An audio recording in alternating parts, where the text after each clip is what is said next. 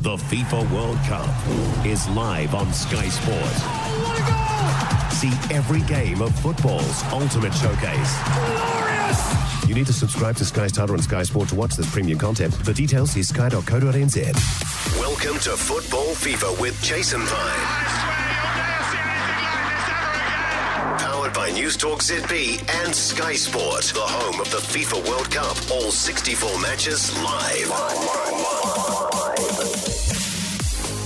Hi there, and welcome into Football Fever, your daily World Cup podcast in association with Sky Sport. Jason Pine and David Choate wrapping today's second semi final France v Morocco on Sky Sport. They still have their hands on the trophy. Only Messi, magical Messi, and Argentina can wrestle it from them now.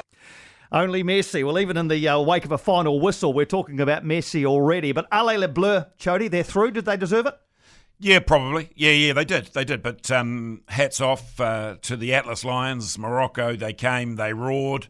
Uh, they didn't get their prey in the end, but uh, they've made a few friends, and they were um, they were well worthy semi-finalists. I thought. Yeah, going to pay tribute to Morocco a little bit later on. But for France, their fourth final in the last seven World Cups 98, 06, 2018, and 2022. First team to reach successive finals since Brazil in 98 and 02. First European side to reach successive finals since Germany in 86 and 1990. We know that no team has won back to back World Cups since that wonderful Brazilian side of 58 and 62. From what you saw this morning, what chance do you give France of, of breaking that 60 year duck? Every chance. Um, I think uh, the final is poised, um, and the French certainly have enough weaponry to go into that final with some confidence. Um, Lloris, uh, I think, also would become the first captain if he was able to lift the trophy twice. That'd be big. Um, you know, they're they're they're a, a, a good side, a very good side. Um, and uh, the Mbappe factor, a bit like the Messi factor, will loom large in the final. That'll be all the headlines, won't it? It'll be the two, the two big M's. We'll have to find yeah M and M's. We'll have to find some more M words. But uh, Theo Hernandez with the early goal for France, exactly what they were after on Sky Sport. Mbappe! Oh, does get his shot away, and Hernandez coming in! Well, he threatened to be the villain of the piece against England, but how quickly the fortunes can change in World Cup football. Theo Hernandez scoring after 4 minutes 39 seconds, the earliest goal scored by any side in a World Cup semi since 1958. The first opposition player to score against Morocco at this World Cup. Exactly what they were after, wasn't it, really? Because uh, the longer it was nil nil, the more Morocco would have fancied themselves. It was only four and a half minutes and it wasn't nil nil anymore. Changed the face of the game. Uh, the Mbappe threat was obvious in the goal. Does that go down as an assist? I'm not sure. It was a, a, a shot that Mbappe, but uh, was uh, skewed uh, wide, it deflected to uh, Hernandez. But you'd have to say all the attention goes on Mbappe in the box, doesn't it? If you're a defender, everything gravitates towards towards him, and it left Hernandez free. Uh, and he tucked it away tidily in the end. He's got his he's got his leg right up, Chody. I'll pull a hammy doing that. Yeah, no, it was tidy. It was um, it was semi bicycle-ish. It was he had to he had to open his legs and show all his class. Bro. Uh, I think that's what we'd say. He stretched himself up and uh, slammed it past the keeper. The keeper might have reflected or might reflect old uh, Buno, Bono, Bono, um, whether he could have come and just kept coming. Yeah. Um, but. Four minutes gone, and the Lions have to chase the game. Yeah, and the very sad sight of Captain Romain Saiss having to go off, heavily strapped in the in the uh, lead up to this game, outpaced by Giroud. I think when you're getting outpaced by Giroud, it's time to it's time yeah. to wander off. But but I mean, the biggest game of his life for the Moroccan captain. Very sad to see him go off. And the second change, sort of within the the, the opening twenty minutes, uh, they lost. Um, before kick-off, although warmed up heavily, um, the other defender who I've lost his name, uh, but that's okay. Uh, and Saiss was um, man mountain for them. But uh, yeah, I don't know if you looked at the replay of that Giroud running away from him. Uh, might keep that for his highlights reel. He he's outpacing someone. that, that, as you say, that won't happen very often. But he was definitely struggling, heavily strapped, and uh, it was 20 minutes in. He gave way, and uh, again respect uh, to the Moroccans, but they were running on fumes and they were running out of fresh legs and they were running out of fit players, and that's two changes in your defensive unit, which made them uh, all the more vulnerable. But even given that, they were 1 0 behind, as I say, behind for the first time in the tournament. They had to come out across the, the game and up until France scored their second goal with about 10 minutes to go they kind of kept themselves in it, didn't they? Yeah, I felt like uh, certainly the first or that sort of middle 20 minutes um, in the second half, I thought they're going to score here. They're going to get one because they were getting in behind down the in the little channels inside the box. There were harem scarum moments without there being real clear opportunities, I suppose. Um, but I just felt like they're going to nick one here and it's going to be all on again. But uh, the second goal kills you uh, as it often does. Yeah, indeed. Uh, the bicycle kick from centre back Jawad El Yamiq for Morocco into the first half hits the post. Lloris maybe gets a couple of fingers on it, which might be be crucial. Uh, you know, yeah, he was the one I think who um, who perhaps um, was slightly at fault for the uh, for the first goal and that he let uh, Griezmann get away from him. But a bicycle kick from a centre back, you don't see it every day. No, you don't. That was just before half time, was it not? And yep. um, I think Andy Townsend said in commentary he felt like the French needed to get that second goal before half time because that's probably when they were having their best spell. Um, there were there were chances for uh, Giroud in particular. I think missed one flash one past the post, and and then if you're going to get undone by a bicycle from a centre back, um, you know you're in uh, you're in territory that you wouldn't want to be in. Uh, that would be a bad look for you. Uh, but uh, they didn't get it. But they came out in the second half, uh, Morocco, and kept on huffing and puffing. Yeah, they did, but they couldn't quite find that equaliser. France, incidentally, have never lost a World Cup match when they've led at half time. 26 uh, times they have won and drawn once of the 27 times they've been ahead at half time.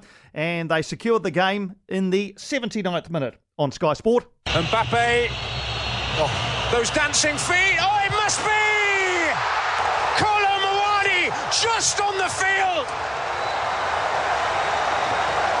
has made the kind of impact a substitute dreams of. Randal Kolo Muani, 44 seconds after he came on, he's put in the back of the net. He won't score an easier goal. Exactly. Uh, super sub stuff. But again, uh, Mbappe in the thick of it. Um, just dragging all the attention in and uh, creating a little bit of havoc with his pace and uh, explosive sort of power around the box.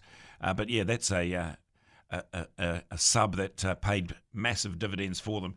And from that point on, it was always late and uh, and look, despite they didn't give up the uh, the, the Moroccans, um, despite some flurries in extra time, uh, it was plain sailing from there. Yeah, France 2 0 winners. Their captain, Hugo Lloris, who we've mentioned a couple of times, his 19th appearance at the World Cup, equaling Manuel Neuer as the goalkeeper with the most games in the history of the competition. He'll own that record by himself, presumably on Monday when he plays in the final. Didier Deschamps, just a word on the uh, French boss, winner as a player and a manager already. I mean, they'll, they'll put a statue of him in the Champs Elysees, uh, Champs Elysees, won't they? Yeah, yeah, he's um, well loved in France, or becoming even more well loved in France. The players talk about this very strong trust value that he, he puts in his players and gives them the um, sort of the license to play. So the French are, are known as a as a race for being emotional and passionate and often imploding. Um, personalities getting bigger than the team. Deschamps has certainly cracked that sort of nut, if you like. He's he's got a team playing like a team. They uh, appear to be uh, very unified. No no egos on show. Um, did you notice when they went off in their celebration? Got this weird little celebration where all the staff line up and they it's almost like running the gauntlet and they're giving everyone a, good, a, a decent slap on the back and and a bit of a clip around the ear. Um, they look like a team loving life, and why wouldn't you? Having uh, just qualified for a, a, World Cup final and the chance to be history makers, go back to back, but.